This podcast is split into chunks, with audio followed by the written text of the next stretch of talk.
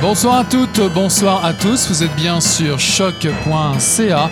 C'est le tome 33, le chapitre 380 de Mission Encre Noire qui commence.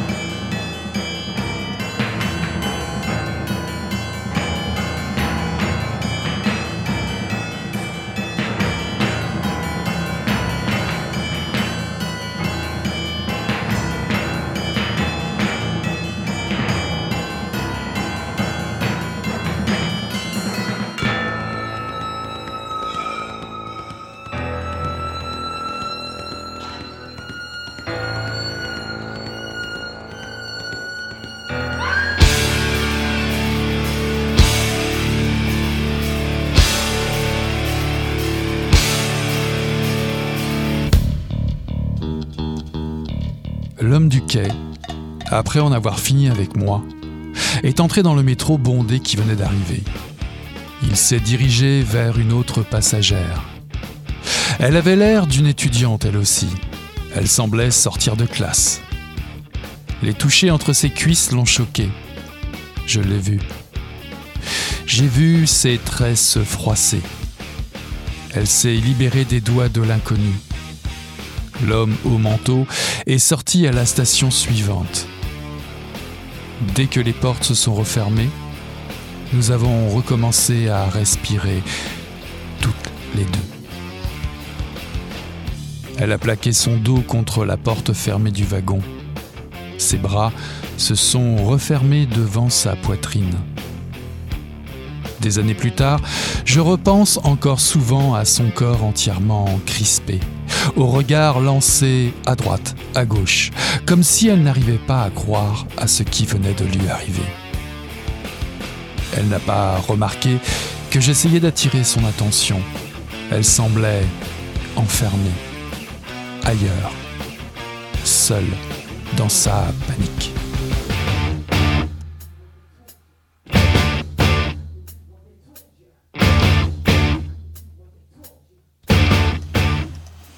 Bonsoir à toutes, bonsoir à tous. Ceci est un extrait de Armée la rage pour une littérature de combat par Marie-Pierre Lafontaine, paru en 2022 aux éditions Héliotrope dans la collection K. La violence masculine, c'est tous les jours. C'est une réalité concrète et horrible que subissent des milliers de femmes, quel que soit leur âge, leur ethnie, leur sexualité ou leur statut social. Marie-Pierre Lafontaine imagine cet essai comme un combat, chaque phrase est un cri de rage lancé comme un uppercut à la face du monde.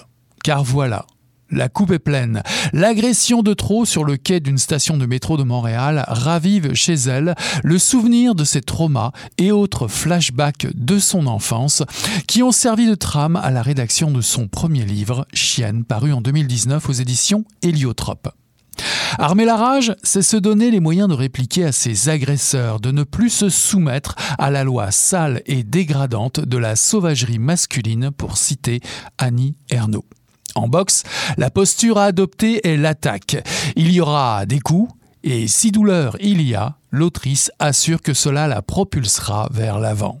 Toutes les 68 secondes, un homme viole une femme aux États-Unis, toutes les 17 minutes au Canada, puisqu'il faut prendre soi-même le droit de cogner la première, je reçois Marie-Pierre Lafontaine ce soir à Mission Encre Noire. Bonsoir Marie-Pierre. Bonsoir. Vous vivez à Montréal. Votre premier livre, Chienne, est paru chez Héliotrope en 2019 et la série P est parue en 2021. Ce livre a remporté le prix SAD en 2020 et a été finaliste au prix littéraire du gouverneur général dans la catégorie roman en 2020 et a reçu euh, et a été primé au prix du Calque, œuvre de la relève à Montréal en 2020. Alors la couverture d'Armer la rage s'illustre par son titre et son sous-titre pour une littérature de combat, avec la photo d'un gant de boxe et des premiers mots qui ne font pas dans le détail, je cite ⁇ J'imagine cet essai comme un combat ⁇ Qu'est-ce qu'une littérature de combat, Marie-Pierre? Je pense que c'est, euh, quand je parle de littérature de combat, parle surtout de la littérature qui va euh, traiter de l'écriture du trauma. Donc, euh, la littérature euh, majoritairement par des femmes, par exemple, qui va traiter du trauma sexuel ou d'inceste. C'est une littérature qui refuse de se taire parce que dans le, par exemple, dans mon premier livre, Chienne, je traitais euh, d'inceste et de violence familiale. Puis le plus grand interdit dans des milieux familiaux violents ou le plus grand interdit qui concerne l'inceste porte sur le dire, sur la parole, le fait de raconter ce qui se passe. Quand on raconte ce qui se passe, on se soit soit minimiser, soit on ne sera pas cru, soit on va nous accuser euh, d'inventer. Donc, euh, une littérature de combat, c'est la littérature qui refuse de se taire. Alors l'élément déclencheur de, votre écriture, euh, si j'ai bien tout compris, euh, vient suite à une attaque dans le métro de Montréal. Vous décrivez les émotions euh, qui vous traversent. Ces pages sont importantes pour bien saisir ce qui est en jeu, non seulement dans le livre, mais lors d'une agression comme celle-là. J'ai envie de vous demander, c'est un peu plate comme question, mais comment doit-on réagir quand ça nous arrive? Ah oui, euh, ben moi c'est sûr que quand ça m'est arrivé, euh, j'ai figé. Puis c'est ça qui m'avait euh, surtout le marqué dans cet événement-là, c'est le fait que je m'étais pas descendue. C'était sur un quai de métro bombé. Il y avait plusieurs personnes autour. J'aurais pu aller chercher de l'aide du regard d'une autre personne ou à, demander de l'aide à une autre personne. Puis j'ai vraiment juste complètement, je me suis complètement figée. Puis euh, c'est ça qui a amené beaucoup de sentiments de culpabilité, comme si euh, je tenais une part de responsabilité dans l'agression du fait de ne pas m'être défendue, qui est une très grande erreur parce que la responsabilité euh, doit toujours porter sur les épaules de la personne qui commet l'acte criminel, l'agression.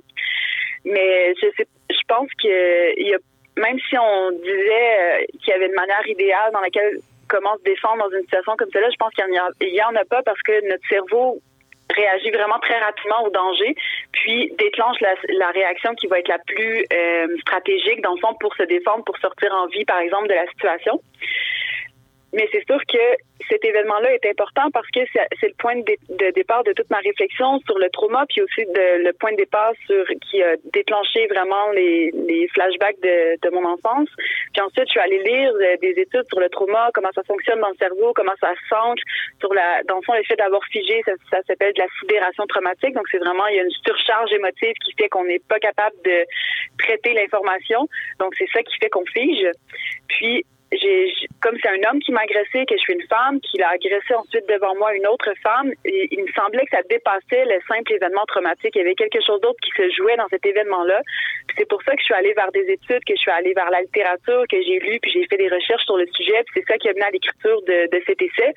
C'est que je me disais, il y a peut-être quelque chose qui dépasse ce simple événement-là, qui dépasse dans mon immobilité, dans le fait que je, je me suis figée. Il y a quelque chose qui dépasse euh, ce simple événement-là, puis qui se joue dans, dans des dynamiques sociales. Donc, pour moi, on m'avait prescrit toute ma vie de ne pas me défendre, de figer, de me taire. C'était la prescription qui venait de ma famille, qui venait de la société, qui vient de la représentation euh, euh, dominante sur les agressions sexuelles puis sur le trauma. Puis, je voulais voir vraiment comment on peut se défaire de ça, comment on peut se défaire de cette euh, prescription-là, de cette obligation-là qu'on nous donne dans la tête comme une forme d'impuissance apprise. Puis c'est pour ça que je suis allée vers la littérature, l'écriture, puis euh, éventuellement aussi la boxe. Mhm. Alors ce quelque chose qui nous dépasse, euh, oublions les clichés, car on vous recommande évidemment, évidemment, euh, sortir armé, appeler la police ou, fuir. Ben là, vous citez Virginie Despentes qui a connu malheureusement, elle en parle dans King Kong Theory, la même mésaventure dans, dans sa vie et qui tient finalement un discours très proche du vôtre, à savoir que même armé pour se défendre, on n'y peut rien, c'est juste une idée, l'arme n'est juste qu'une idée, mais l'utiliser, c'est encore autre chose. Et que ce qui domine, ce qui domine à la fois, je dirais, dans la société en général, mais dans la tête de, la personne agressée, ben, c'est finalement la soumission à un système de domination masculine qui encourage le silence même au poste de police. Oui, c'est ça, exactement. Puis je pense que ce que je dis dans l'essai aussi, c'est qu'on nous apprend pas à nous battre. Tu sais. On nous apprend pas aux femmes à nous battre, à nous relever, même dans les cours d'autodéfense que j'ai suivis, qui sont vraiment très pertinent, les cours d'autodéfense pour femmes. Ça m'a vraiment aidé à retrouver un sentiment de puissance, la confiance en moi. Euh, c'était c'était pas satisfaisant pour moi un seul cours, donc je suis allée dans la boxe. Puis la différence entre le cours d'autodéfense puis la boxe, c'est ça qui me manquait dans ma vie personnelle, c'est que dans le cours d'autodéfense, on nous apprend à fuir, on crée une ouverture pour s'enfuir. Puis dans le ring de boxe, donc c'est un contexte complètement différent. On est dans le jeu, il y, a, un consentement évidemment, mais dans le ring de boxe, je dois recevoir les coups puis me relever. Je dois rester dans le ring, je dois rester là debout à recevoir et envoyer les coups, éviter évidemment les coups plus que les recevoir. Euh, mais la boxe nous apprend pas à fuir, elle nous apprend à nous battre. Puis je pense que c'est ça qui nous manque euh, à beaucoup de femmes, c'est qu'on nous apprend pas à nous battre, à recevoir les coups, à être celle qui cogne en premier. Puis je, je dis pas qu'il faut qu'on commence à attaquer des gens dans la rue, mais quand même la violence défensive, on y a droit parce qu'elle est légitime cette violence-là. Puis je pense qu'on peut se la réapproprier. Puis la littérature est une manière de se réapproprier à tout le moins la colère et la rage. Puis on peut la relancer à la face de la société, la déposer dans à l'extérieur de, de notre corps. Puis euh, ouais. Mhm. Alors une agression a de multiples conséquences. Hein. Vous parlez de bombes lancées dans nos trajectoires personnelles. Elles chamboulent notre, manière d'être au monde. Comment désamorcer ces bombes alors? Vous, vous citez beaucoup de beaucoup de d'études et tout, mais personnellement, comment s'y prendre? Comment vous y êtes pris vous? Personnellement, moi, je, je m'y suis prise en m'entourant vraiment d'alliés, dans le fond, en me faisant des amis euh, qui me croyaient, qui me validaient dans mes sentiments et dans mes émotions. Suis allée éventuellement en thérapie. Euh, par euh, le sport. Vraiment, le sport, ça m'a redonné vraiment un sentiment de puissance, puis euh, de la gentilité. Puis un rapport différent aussi à mon corps, parce que mon corps avait été, les limites de mon corps ont été transgressées. Puis je pense aussi que c'est vraiment par, en prenant, ça va avoir l'air très concret, mais des douches chaudes, puis en crémant ma peau, en ayant comme cette espèce de rapport-là à mon corps dans une forme de douceur, de, me réapproprier la douceur, puis la, quelque chose de plus gentil envers euh, moi-même qu'est-ce qu'on m'a montré. Donc c'est vraiment euh, par cette stratégie-là, mais je dirais que les amitiés avec des femmes, moi, ça m'a vraiment, euh, ça m'a sauvé. Alors, vous avez souffert de syndrome de stress post-traumatique. Je ne sais pas si c'est quelque chose que vous voulez euh, évoquer forcément, mais en tout cas, on en parle plus volontiers euh, pour des combattants revenus de guerre, euh, des gens qui souffrent de traumatisme après avoir passé des, événements difficiles ou exceptionnels dans la société, mais on parle plus rarement de cela pour des abus domestiques. Ça doit être moins sexy, j'imagine, même si c'est difficile à le dire de cette façon-là. Mais en tout cas, vous citez euh, la troisième version du manuel diagnostic et statistique des troubles mentaux de l'Association américaine de psychiatrie, finalement, qui confirme euh, cette façon de voir les choses. Oui, les choses ont changé, évolué euh, au fil des années. Donc, vraiment dans les premières définitions de syndrome, de stress post-traumatique, l'événement pour qu'il soit, euh, qui contienne une charge traumatique susceptible de déclencher un syndrome de stress post-traumatique devait se situer en dehors de l'expérience humaine commune. Donc, ça devait être un événement d'une ampleur exceptionnelle, comme un braquage à main armée, euh, un accident de train, euh, une guerre, tu sais puis euh, des féministes américaines, euh, des, des, psychologues aux États-Unis dans les années 80-90 ont commencé à reconceptualiser le, le syndrome de stress post-traumatique, qu'est-ce qui constitue un trauma, puis de vraiment le réfléchir dans les dans les expériences des, des, femmes, des personnes qui sont minorisées, des personnes racisées, des personnes homosexuelles, qui forment des communautés qui, qui vivent beaucoup de violence, qui vivent la violence directe, indirecte, mais aussi insidieuse. Donc, pour ces chercheuses-là, ces chercheuses-là, par exemple, le fait d'être une femme puis de marcher le soir et d'avoir peur sans avoir vécu aucune agression sexuelle dans sa vie, le simple fait, le fait qu'on a peur qu'on marche le soir, c'est qu'on sait quand on est une femme, qu'on vit dans une société à haut taux d'agression sexuelle, on sait que c'est une question presque de chance si ça nous est pas arrivé, qu'il y a plus de chances que ça nous arrive que ça nous arrive pas.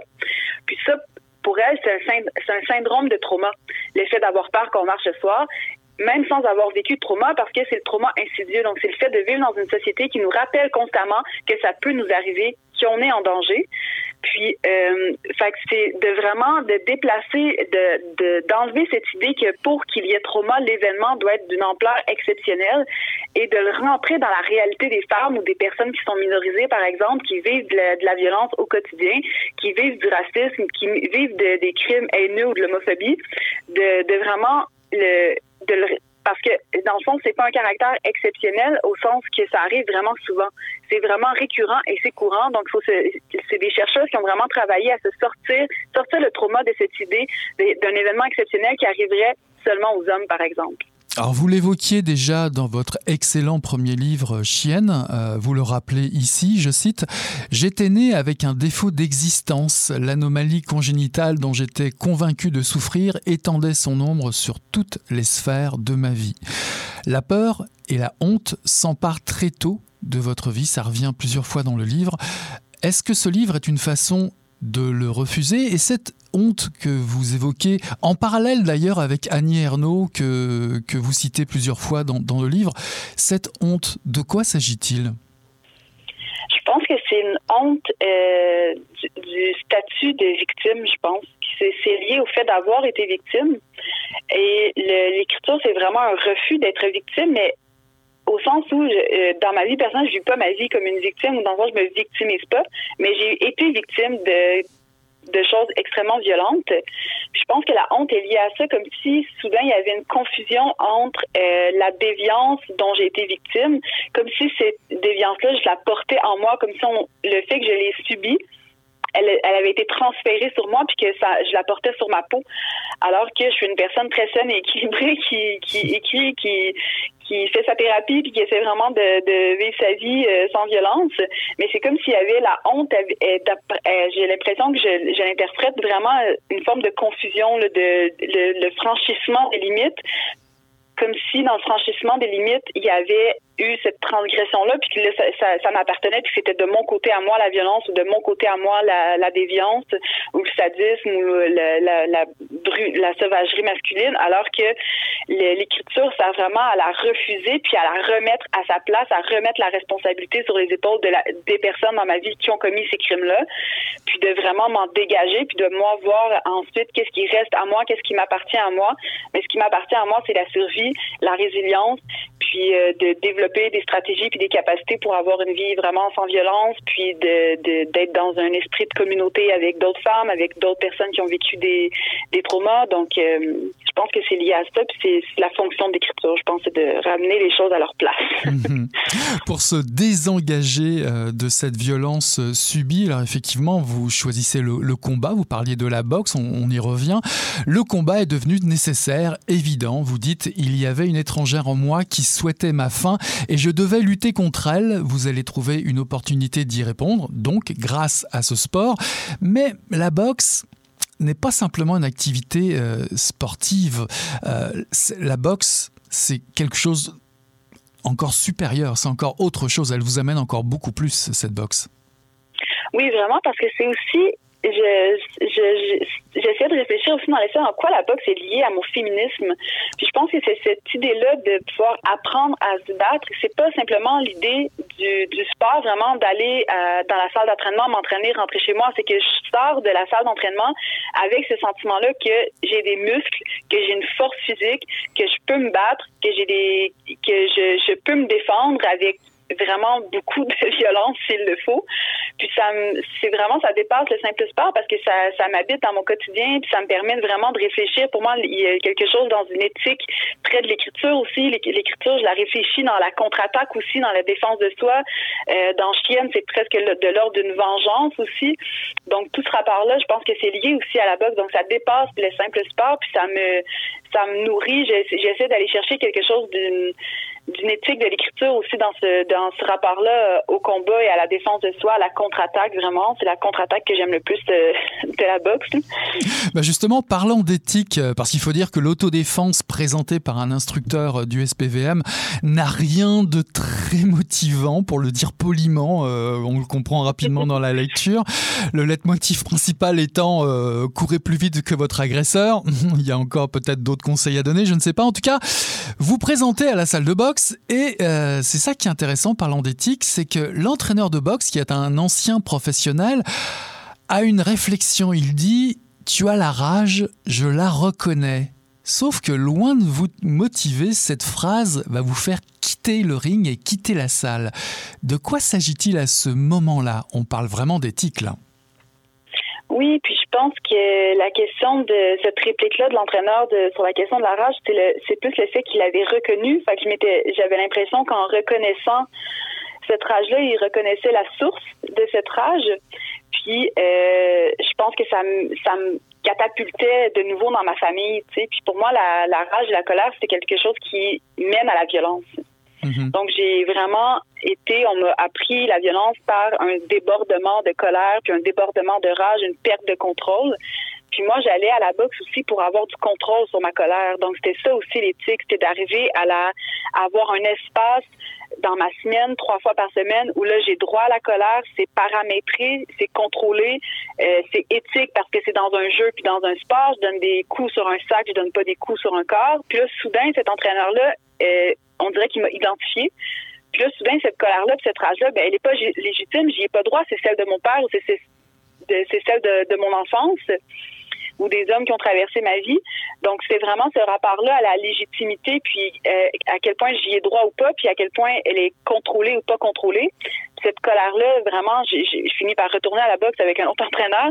Puis c'est vraiment, la boxe me permet vraiment de la paramétrer, puis de, ça m'y donne droit vraiment. Mm-hmm. Quand on parle de littérature de combat, les mots sont forcément crus, tranchants. Euh, cela veut dire particulièrement ne pas avoir peur d'employer euh, ces mots, puisqu'ils existent pour traduire une réalité qui, elle, est, forcément, bah oui, insupportable. Vous précisez, les monstres n'existent pas. Arrêtons de renvoyer les atrocités du réel dans le domaine de la fiction ou de l'imaginaire. Cette phrase est vraiment intéressante parce que c'est quasiment un appel à plus de responsabilité dans les sujets traités La littérature se fait-elle parfois trop complice justement de, ce système, on va dire, euh, euh, patriarcal je ne sais pas si elle s'y fait complice, mais c'est que j'ai l'impression avec en les qualifiant de monstres, ça, l'imaginaire du monstre, c'est l'exception.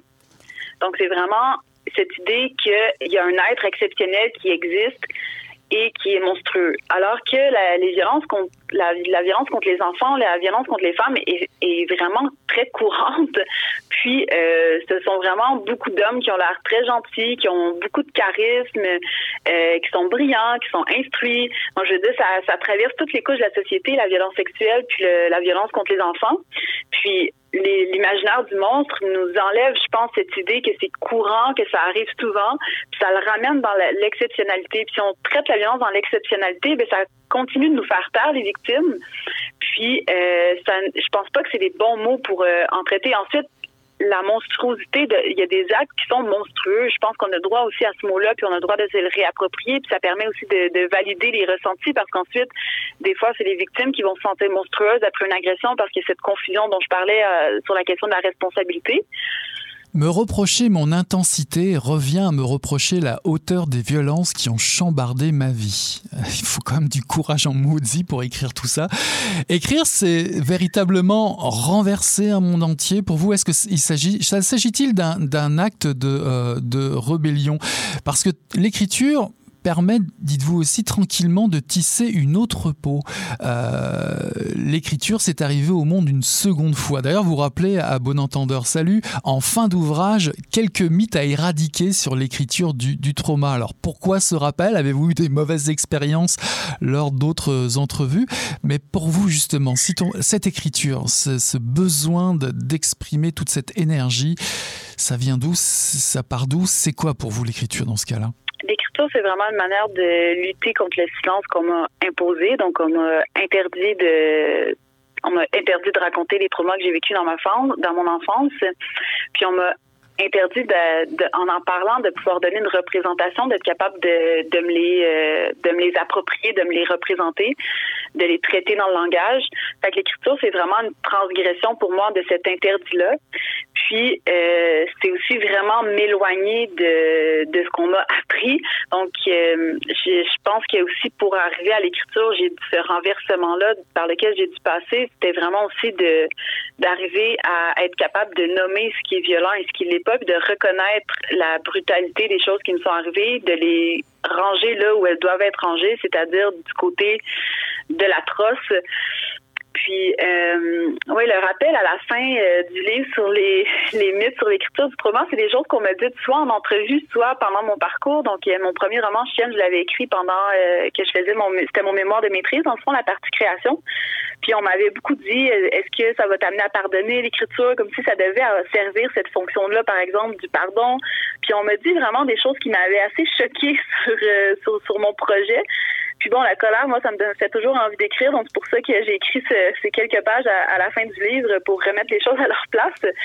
L'écriture ne sert absolument pas de fonction euh, du pardon. C'est vraiment davantage de l'ordre de, de la question de la représentation, de vraiment avoir droit à l'imaginaire aussi, à la fiction, puis de venir représenter euh, les événements qui ont, qui ont vraiment chamboulé ma vie.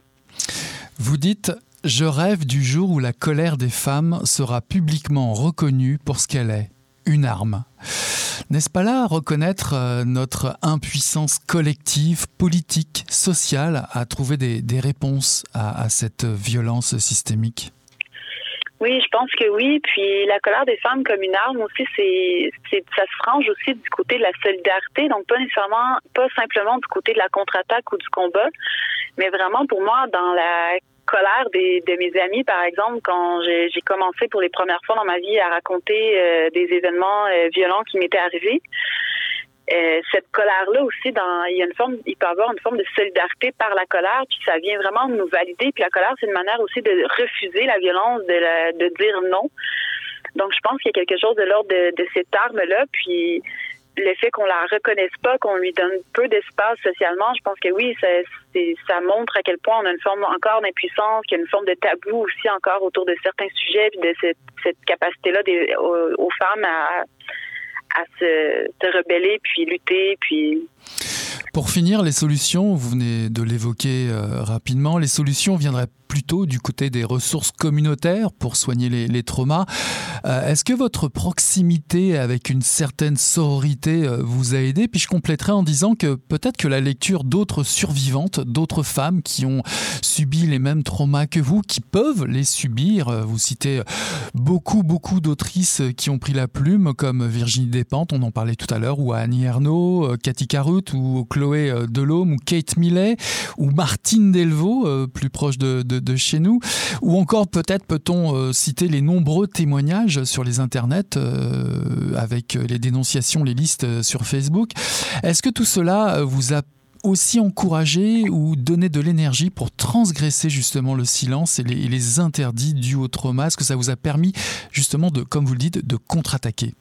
Oui, définitivement, parce que j'ai l'impression que ce sont des paroles de ce sont des paroles qui m'ont vraiment personnellement donné le droit à l'écriture, comme si j'avais l'impression que j'y avais pas droit, que j'avais pas le droit d'aller représenter des choses aussi violentes, aussi euh, difficiles à lire, des sujets aussi lourds.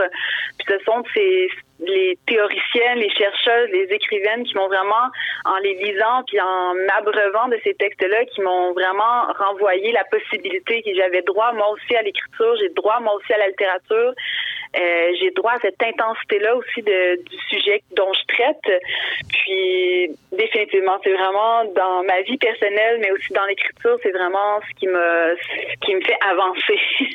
J'en ai vraiment besoin. Ça crée un sentiment de solidarité, puis le, une empathie, puis une forme, il y a une forme de, de j'ai l'impression en, en, en pouvant lire des témoignages d'autres femmes, par exemple sur les réseaux sociaux, ça développe nos, nos capacités empathiques, une forme de bienveillance. Puis tout ça m'éloigne de ce qu'on m'a appris, ça m'éloigne de la violence, ça nous range du côté de la lumière. Puis je pense que c'est la lumière qui va qui va va me sauver. Hein. Ça nous range du côté de la lumière. En tout cas, chères auditrices et auditeurs, il vous faudra comprendre pourquoi il faut rentrer les épaules parfois, mettre en rotation les hanches pour propulser les bras vers la cible, visualiser les avalanches de coups portés et à donner pour aborder cette lecture nécessaire par l'une des voix fortes de la nouvelle génération littéraire au Québec. Je vous recommande la lecture de Armer la rage pour une littérature de combat par Marie-Pierre Lafontaine, paru en 2022 aux éditions Héliotrope dans la collection K. Merci beaucoup Marie-Pierre d'avoir accepté l'invitation à Mission Encre Noire.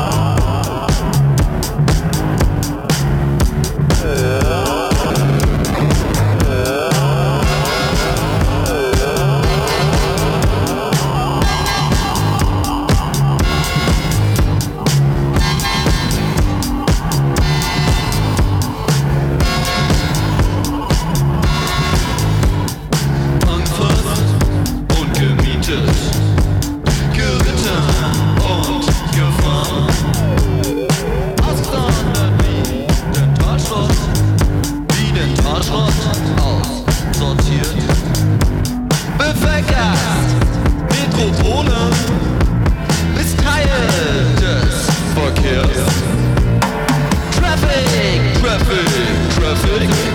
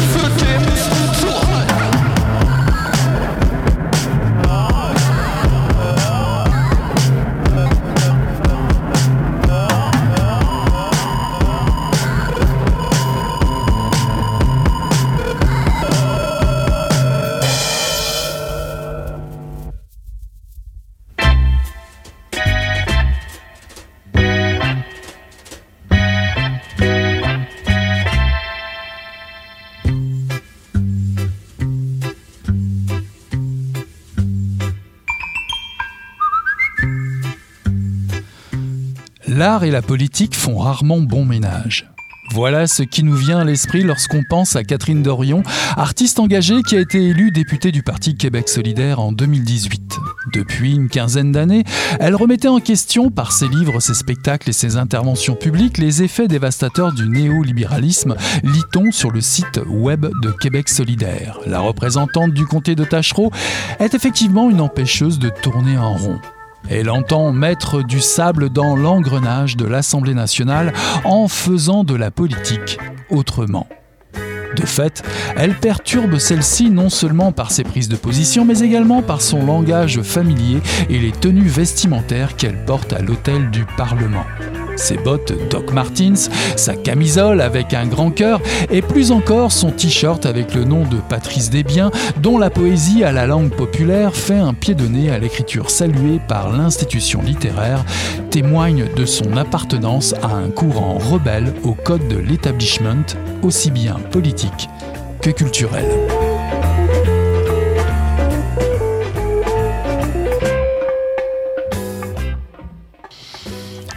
Ceci est un extrait de Mythologie québécoise sous la direction de Sarah-Louise Pelletier-Morin, paru en 2021 aux éditions Nota Bene dans la collection Palabre, dirigée par Étienne Beaulieu. Née entre le débat constitutionnel et le référendum de 1995 sur l'indépendance du Québec, Sarah-Louise Pelletier-Morin, doctorante en études littéraires à l'UCAM, a grandi avec l'idée que le peuple québécois avait une identité forte et un caractère propre.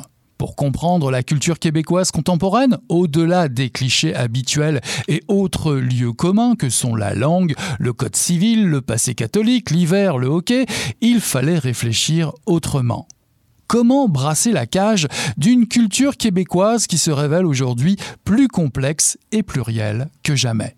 Après avoir découvert et lu le recueil de 53 textes mythologie en 1957 de Roland Barthes, l'autrice décide de proposer à 35 autrices et auteurs de relever le défi d'étudier la société québécoise par le biais de ces mythes de la ceinture fléchée de bise, en passant par le t-shirt de Catherine Dorion, les Québécoises de Martine Delvaux ou le phallus défaillant des postes modernes de Frédéric Bernier, ces petits riens de nos vies quotidiennes, en apparence bien inoffensifs, en disent long sur l'évolution des mœurs et des nouveaux enjeux qui annoncent la nouvelle décennie 2020.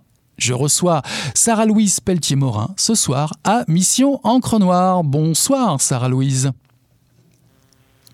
Bonsoir Eric, merci pour l'invitation. Ça fait plaisir. Vous êtes née à Longueuil, vous êtes actuellement candidate au doctorat en études littéraires à l'Université du Québec à Montréal. Votre mémoire portait sur la poésie de Michel Houellebecq. Ça aurait été un sujet où j'aurais bien voulu vous inviter.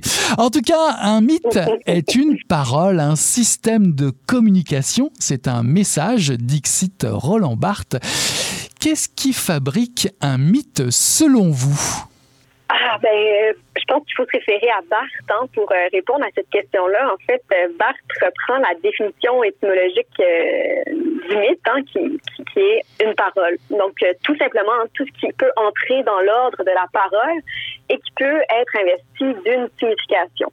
ce qui est intéressant avec la définition de, de, de, de Barthes pour le mythe, c'est que Barthes écrit que le mythe est une parole politique dans sa défection même aux politiques. Hein. C'est une de mes phrases préférées de, des mythologies de Roland Barthes. Euh, ce qui veut dire ici, Barthes, c'est que euh, le mythe, c'est une parole qui, euh, qui semble en apparence neutre et qui pourtant est intrinsèquement politique. Donc, il y a plein d'idées qui sont déposées dans, dans un objet. Par exemple, Barthes va, parler du beefsteak, va parler du catch, va parler euh, d'une publicité, va parler du cerveau d'Einstein, euh, qui sont autant de mythes, qui sont autant de paroles. Et puis, il va montrer comment il y a plein d'idées, d'idéologies qui se déposent dans ces objets-là qui nous semblent en apparence neutres. Euh, donc, je trouvais ça hyper stimulant de réfléchir à la notion de mythe au Québec, de voir ben, quels sont nos mythes, hein, quelles sont les choses qui traversent notre quotidien, notre actualité, qui passent pour des allants de soi et qui, au fond, hein, sont investis d'un certain pouvoir. Mhm. Alors la liste est longue, il y a 35 autrices et auteurs qui se retrouvent entre ces pages, de Bise en passant par Martine Delvaux, Normand Baillargeon, Frédéric Bernier, Maxime Catelier, Alain Denon, Louise Dupré, Nicolas Lévesque, Perrine Leblanc, Chloé Savoie-Bernard, j'en passe et j'en passe. Je ne vais pas les lister les 35, vous irez voir vous-même, euh, chères auditrices et auditeurs. Comment les avez-vous contactés Comment leur avez-vous présenté ce projet?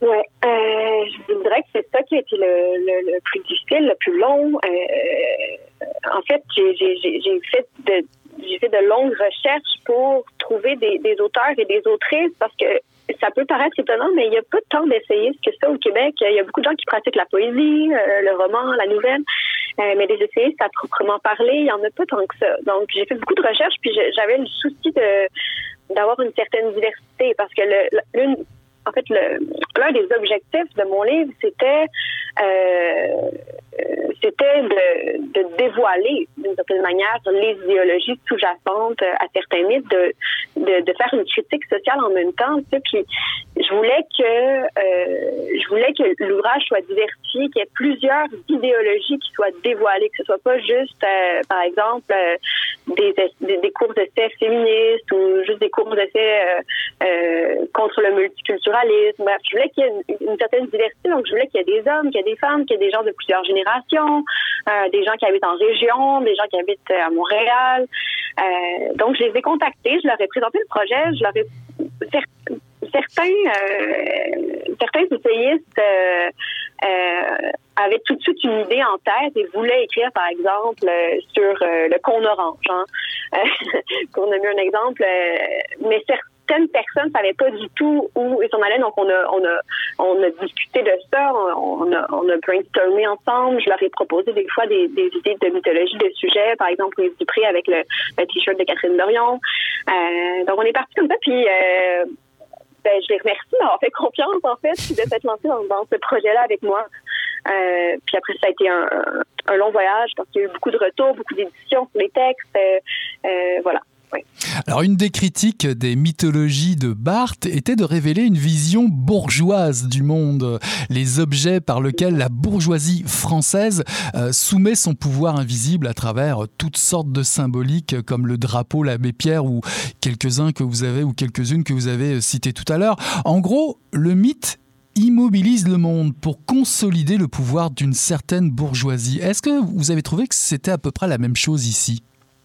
Oui, bien là, là où il faut replacer, je pense, euh, Roland Barthes dans son contexte, euh, c'est le fait que le monde s'est complexifié. Hein. Son époque, on parlait euh, de, prolétariat et de bourgeoisie. Le monde, on peut dire, était en quelque sorte divisé en deux. Il y avait vraiment la notion d'une lutte des classes. Or, aujourd'hui, le monde s'est complexifié. Donc, on s'en prend pas juste à l'idéologie bourgeoise dans les mythologies québécoises, mais on s'en prend à une, une, panoplie d'idéologies. Par exemple, l'idéologie raciste dans le texte d'Isabelle Descarré sur la publicité du lait, dans le texte sur le rire de Varda Etienne, euh, écrit par Chloé Savoie-Bernard, l'idéologie capitaliste aussi, hein, est, critiquée dans ce livre-là à travers les, textes, par exemple, de Guillaume Métier sur l'icône orange, de Laurence Côté-Fournier sur Liberté 55, l'idéologie nationaliste qui va être critiquée par Guy Sioui Durand dans, dans son son superbe texte sur euh, les statuts euh, d'Indiens en façade devant l'Assemblée nationale.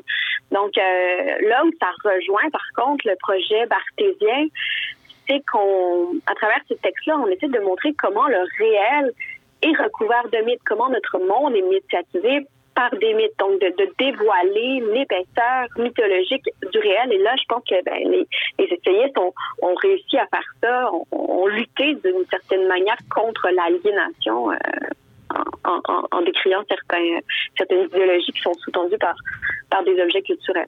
D'ailleurs, je reprends la balle au bon euh, s'agissant de Guy Sioui Durand qui juge qu'un mythe est une conversation. Bah, finalement, ça tombe bien parce qu'il convoque Roland Barthes euh, et euh, le, le, convoque devant le Parlement du Québec où il commande une sculpture qui représente des Abénakis. Alors, il en, il en déroule un échange sur la disparition des autochtones du paysage québécois et Guy Sioui Durand en déduit s'il revenait à la vie, Roland Barthes s'en sauvagerait. Cette nouvelle mythologie québécoise. Quel est son rapport à l'histoire? Vient-elle corriger certains oublis? N'y a-t-il pas un danger de cristalliser des positions ou des points de vue qui font finalement toujours débat dans la société actuellement? Oui, tout à fait, tout à fait. Puis euh, euh, je suis contente que vous parliez de, ce texte-là de Guy Thierry Durand. Euh, en fait, ce que j'ai réalisé, puis ça, je, l'ai constaté vraiment une fois que, une fois que le livre a été publié, c'est que les mythes sont des sont des objets qui nous qui nous fédèrent comme peuple, qui, qui viennent parler vraiment de notre identité profonde. Je pense qu'on se reconnaît tous à travers euh, le cône orange. on sait tout ce que ça veut dire, ce que ça signifie, ce que ça symbolise. Euh, le Tim Hortons aussi, par exemple. Euh, mais là où c'est là où c'est intéressant, je pense, c'est de voir comment ces mythes-là divisent. Hein, parce qu'il y a certaines personnes qui vont vouloir reconduire certains mythes et d'autres qui vont vouloir qu'on les abolisse, qu'on justement qu'on les dévoile et qu'on les mette de côté. Euh, je repense, j'ai en, tête, en ce moment le, euh, le texte de Biz hein, qui ouvre le recueil euh, sur la ceinture fléchée. Euh, mais pour certaines personnes, ce, ce mythe-là est un mythe acheté. Hein, et donc là, à travers les mythes, on entend les, visions sur la société québécoise, mais ça aussi, ça parle de notre identité, je pense, comme peuple, parce qu'on entend aussi l'identité ou la, singularité d'un peuple à travers ces visions, à travers, à travers ce qui nous fédère, mais aussi ce qui ne nous fédère pas. Euh, donc, je trouve que l'exercice de, dévoilement des mythes est intéressant aussi à ce niveau-là, de voir quel, mythe est-ce qu'on veut garder, quel mythe est-ce qu'on veut jeter. Mm-hmm. Qui veut devenir un mythe? Après tout, bah oui, c'est un peu, c'est un peu devenir un objet, se réduire à quelques grands traits distinctifs faisant partie de la mémoire collective. C'est même peut-être discriminant un mythe. Euh, prenons effectivement le t-shirt de Catherine Dorion, euh, la députée de Tachereau, est bien plus que son t-shirt. Or, de quoi est fait ce mythe justement? Que justifie-t-il? Nous parle-t-il d'un passé ou nous projette-t-il dans l'avenir? Oui, c'est intéressant. C'est vrai qu'il y a quelque chose d'un peu d'une métonymie hein, dans, dans, cette mythologie-là, le fait qu'on parle de Catherine Dorion à travers un, t-shirt, mais c'est précisément ça, je pense, qui, intéressant, qui intéressait euh, Louise Dupré, c'est le fait qu'on réduise finalement le travail d'une députée à son vêtement. Puis c'est le fait aussi qu'on qu'on qu'on parle du vêtement d'une femme. Hein. C'est pas anodin quand même. Euh, quand est-ce qu'on a parlé de, du vêtement d'un député, d'un ministre? Euh, bon, ça arrive pas souvent. Euh, donc, je pense que ça parle de... Je trouve que ça cristallise bien euh, l'idéologie d'une époque qui est, qui, est déjà qui est déjà dépassée, qui est déjà surannée en quelque sorte. Je pense pas que je pense pas qu'on pourrait polémiquer sur le t-shirt de Catherine Dorion aujourd'hui. Je pense que c'est quelque chose qui, qui, qui vraiment qui, parlait de de de, l'ambiance euh, au Québec, des, des débats hommes-femmes qui sont déjà dépassés. Puis, euh, en ce sens, euh, il y a plusieurs personnes qui m'ont qui m'ont dit ben on devrait faire une mythologie aux 5 ans, aux 10 ans, pour, euh, pour essayer de voir quelles sont les idées qui, qui, circulent au Québec. Tu sais, comment ça se fait qu'il y a 5 ans, on parlait du t-shirt de Catherine Dorion, je ne sais plus si ça fait 5 ans, là, mais bon, je pense que c'est en 2018. Euh, comment ça se fait qu'il y a 5 ans, on parlait du t-shirt de Catherine Dorion, mon Dieu, ça, ça nous semble loin, tu sais. Puis de voir dans 5 ans, ben, de quoi est-ce qu'on va parler, de quoi est-ce qu'on va polémiquer, de quelles idées vont circuler tu sais, dans la société québécoise. Mhm. Alors à la lecture, je me suis demandé euh, en quoi ces, ces, textes, ces interventions se distinguent tel ou il euh, du fait d'actualité ou du billet d'humeur. Je prends par exemple le texte d'Alain Deneau euh, qui titre Le journaliste ami. Comment le journaliste est mis en scène, comment il est élevé au rang de star? Alors pourquoi je dis ça? C'est parce qu'on reste quand même dans un texte, une fiction, une image simplifiée, une construction qui se termine souvent par une pirouette. Au-delà d'Alain Deneau, il y a aussi le coton, le coton ouaté qui est le degré zéro de l'appartenance, le déluge du Saguenay qui prouve que Dieu existe existe et aime les Québécois et les Québécoises, un journaliste qui est un mannequin qu'on habille, vive la Québécoise libre comme Martine Delvaux, et des textes, il y en a comme ça plusieurs, La cabane à sucre et, d'autres. Euh, qu'est-ce qui fait finalement le mythe? Est-ce que ce mythe peut revêtir différents, je dirais, euh, styles euh, littéraires? Oui, tout à fait. Puis il y en a qui se sont qui se sont collés davantage à la, à la méthode barthésienne. Il y en a d'autres qui ont pris plus de liberté, évidemment, puis c'est tout à fait correct.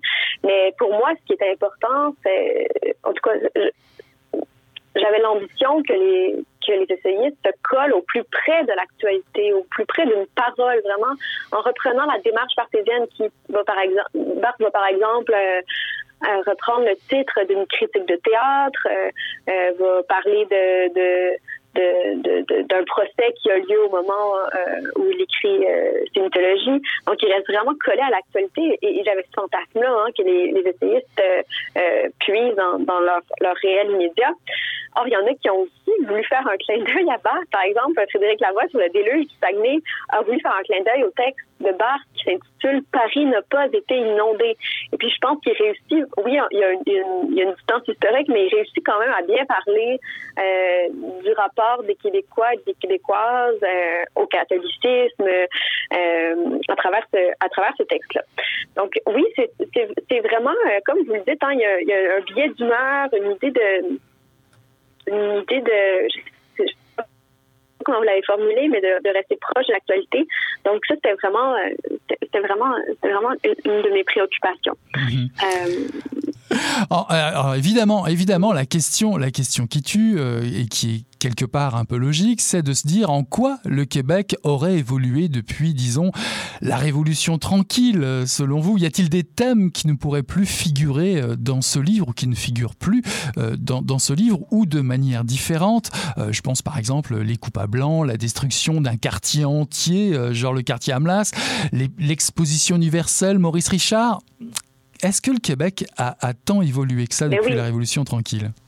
Mais je pense que oui. Je pense que le Québec évolue constamment. Je parlais il y a quelques minutes du t-shirt de Catherine Dorion, de cette polémique-là. Je pense que le Québec est constamment en train de se questionner, de s'interroger, de, jeter des vieux mythes, d'en créer des nouveaux. Euh, je pense qu'il y a plein d'idées qui circulaient euh, au moment de la Révolution tranquille qui aujourd'hui ne circuleraient plus. Euh, il y a même des lois, des nouvelles lois, je veux dire, on le voit d'un point de vue politique, d'un point de vue législatif. Euh, par contre, il y a des choses qui restent. Hein? Puis c'est ça qui, qui est chouette aussi avec les mythologies québécoises, c'est de voir que euh, c'est de voir qu'il y, y, a des, idées qui nous fédèrent depuis 50 ans puis qui vont continuer à nous fédérer. Euh, quand Isabelle Descaries dé, décrit comment euh, notre société est, est axée sur la blancheur, à travers la publicité du lait, quand Camille Gascon parle de Véronique Cloutier hein, euh, et de son gynécée, ben, euh, je pense qu'elle parle d'une de, de elle parle des, de la femme québécoise qui, est tout à fait, euh, qui est tout à fait, qui est une figure tout à fait singulière au Québec. Martine Delvaux aussi le fait très bien de montrer comment il y a comme tout un mythe autour du matriarcat, alors qu'au final, les femmes ne sont pas nécessairement dans une position de pouvoir. Euh, donc, oui, je pense que je pense que le, le Québec se transforme et change de manière très très rapide. Moi, dans ma thèse, euh, j'étudie le, les polémiques euh, théâtrales qui ont lieu euh, à l'été 2018. Slav et Canada, vous en avez sans doute entendu parler. Puis je réalise que déjà dans l'espace de cinq ans, a, il y a tellement de choses qui ont changé dans le milieu artistique, dans le milieu théâtral, sur le plan de la diversité culturelle, euh, qu'une polémique comme ça pourrait plus avoir lieu aujourd'hui. Tu sais. euh, donc oui, je pense que je pense que la société se transforme, puis c'est pour le mieux. Alors ce qui est étonnant, j'ai relevé que vous introduisez le recueil avec la ceinture fléchée, bise, qui commence par ces mots. Peu d'objets représentent aussi clairement et distinctement le Québec que la ceinture fléchée. Et pour finir le recueil, vous finissez par l'étranger et l'international de Robert Dion par ces mots. La citoyenneté mondiale 2.0 ne s'embarrasse ni des nuances ni des différences sous la loupe des réseaux sociaux. Plus rien ne nous est étranger et nous sommes tous tour à tour sans distinction de race, de genre, de sexe, ni de nationalité, Charlie, George Floyd ou Rose McGowan. Sommes-nous à l'orée de la menace d'une dilution, non pas d'un grand remplacement comme le claironne tous les observateurs et conservateurs de tous bords, mais sommes-nous sous la menace du règne de l'unanimité à travers les internets? Est-ce que le mythe permet de garder une forme d'unité quelque part? Wow. Euh, ben D'abord, je suis impressionnée par votre, votre perspicacité puis par le fait que vous ayez vraiment très, très bien lu le, livre. Puis j'avais pas remarqué qu'il y, avait un écho comme ça entre les deux textes, entre le début et la fin. Euh, Sommes-nous... Euh, oui, ben, En effet, en effet, je pense que je pense que autant les, les questionnements sur l'identité euh, peuvent être euh, peuvent être faits d'une manière, euh, ben, peuvent créer des débats qui sont très très négatifs. Là, vous parlez du grand remplacement et tout ça. Bon, mais je pense qu'il y a une façon de parler d'identité euh, qui est saine aussi, puis de savoir euh, qui on est comme peuple, de se décrire, puis de voir que, qui on est à travers des mythes, à travers à travers des paroles qui circulent depuis depuis des décennies, ben je pense que ça, permet de se définir, de se caractériser.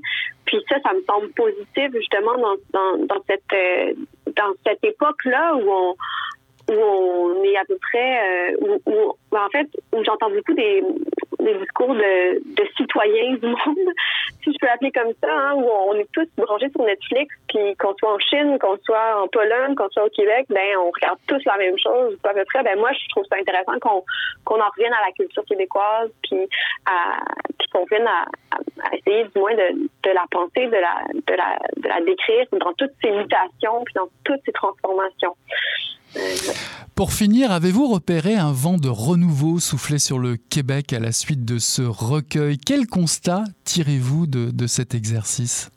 Ben, ce serait, ce serait peut-être un petit peu euh, peu prétentieux de, dire que, que, vent de que ça aurait créé quelque chose vraiment ce, ce livre-là, mais euh, j'ai l'impression que je vais me répéter encore, mais je pense que le Québec se transforme constamment, puis euh, que ce soit avec un livre comme ça ou avec d'autres avec d'autres événements euh, de l'actualité, euh, je pense que le Québec se transforme. Puis oui, je pense qu'il y aurait déjà aujourd'hui des nouvelles mythologies qui pourraient être écrites. Voilà, chère auditrice et auditeur, c'est quoi être québécois, québécoise aujourd'hui? Qu'est-ce qui démarque l'identité québécoise d'autres peuples en Amérique du Nord? C'est ce à quoi vous invite à découvrir 35 autrices et auteurs d'ici, sous la direction éclairée de Sarah-Louise Pelletier-Morin, Mythologie québécoise, parue en 2021 aux éditions Nota Bene dans la collection Palabre, dirigée par Étienne Beaulieu. Merci beaucoup, Sarah-Louise, d'être venue nous rendre visite à Mission Encre Noire.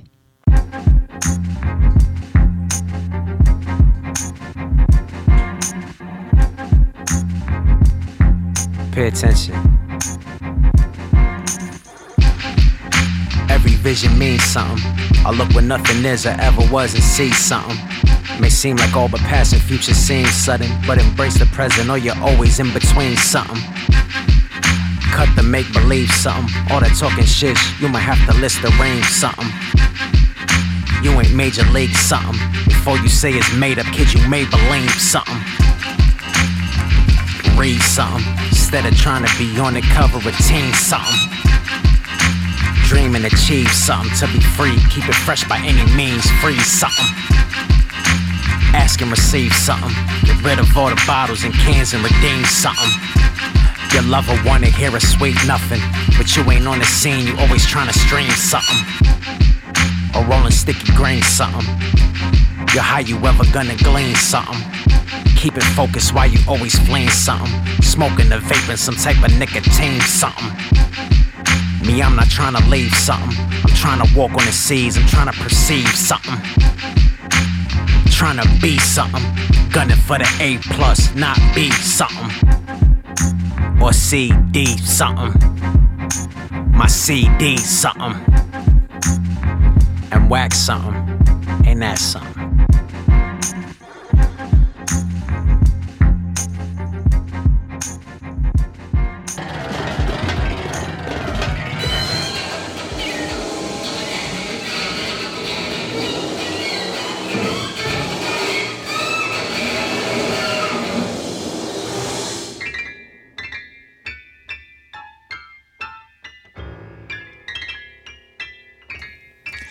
Voilà qui met fin cette semaine à Mission Encre Noire, le tome 33, le chapitre 380. J'ai eu le plaisir de recevoir en entrevue en première partie de l'émission Marie-Pierre Lafontaine pour nous présenter Armée la rage pour une littérature de combat parue en 2022 aux éditions Héliotrope dans la collection En seconde partie d'émission, Sarah-Louise Pelletier-Morin sera venue nous présenter son collectif, le recueil Mythologie québécoise, paru en 2021 aux éditions Nota Bene dans la collection Palabre, dirigée par Étienne Beaulieu. Voilà, on tourne la page et on se dit à la semaine prochaine. Salut là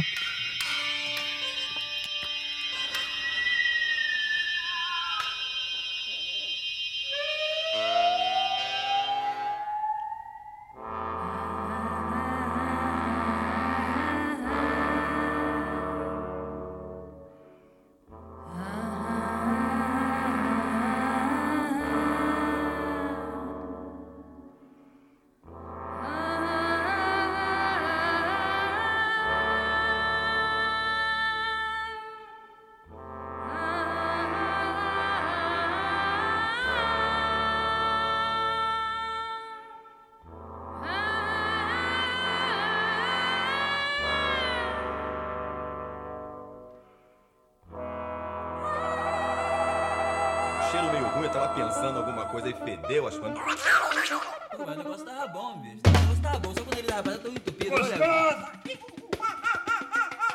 Quem diria, hein? Greta Garbo acabou de irajar, hein? É, mas eu tava falando pra você, né? Depois que eu passei a me sentir, aí o negócio ficou diferente.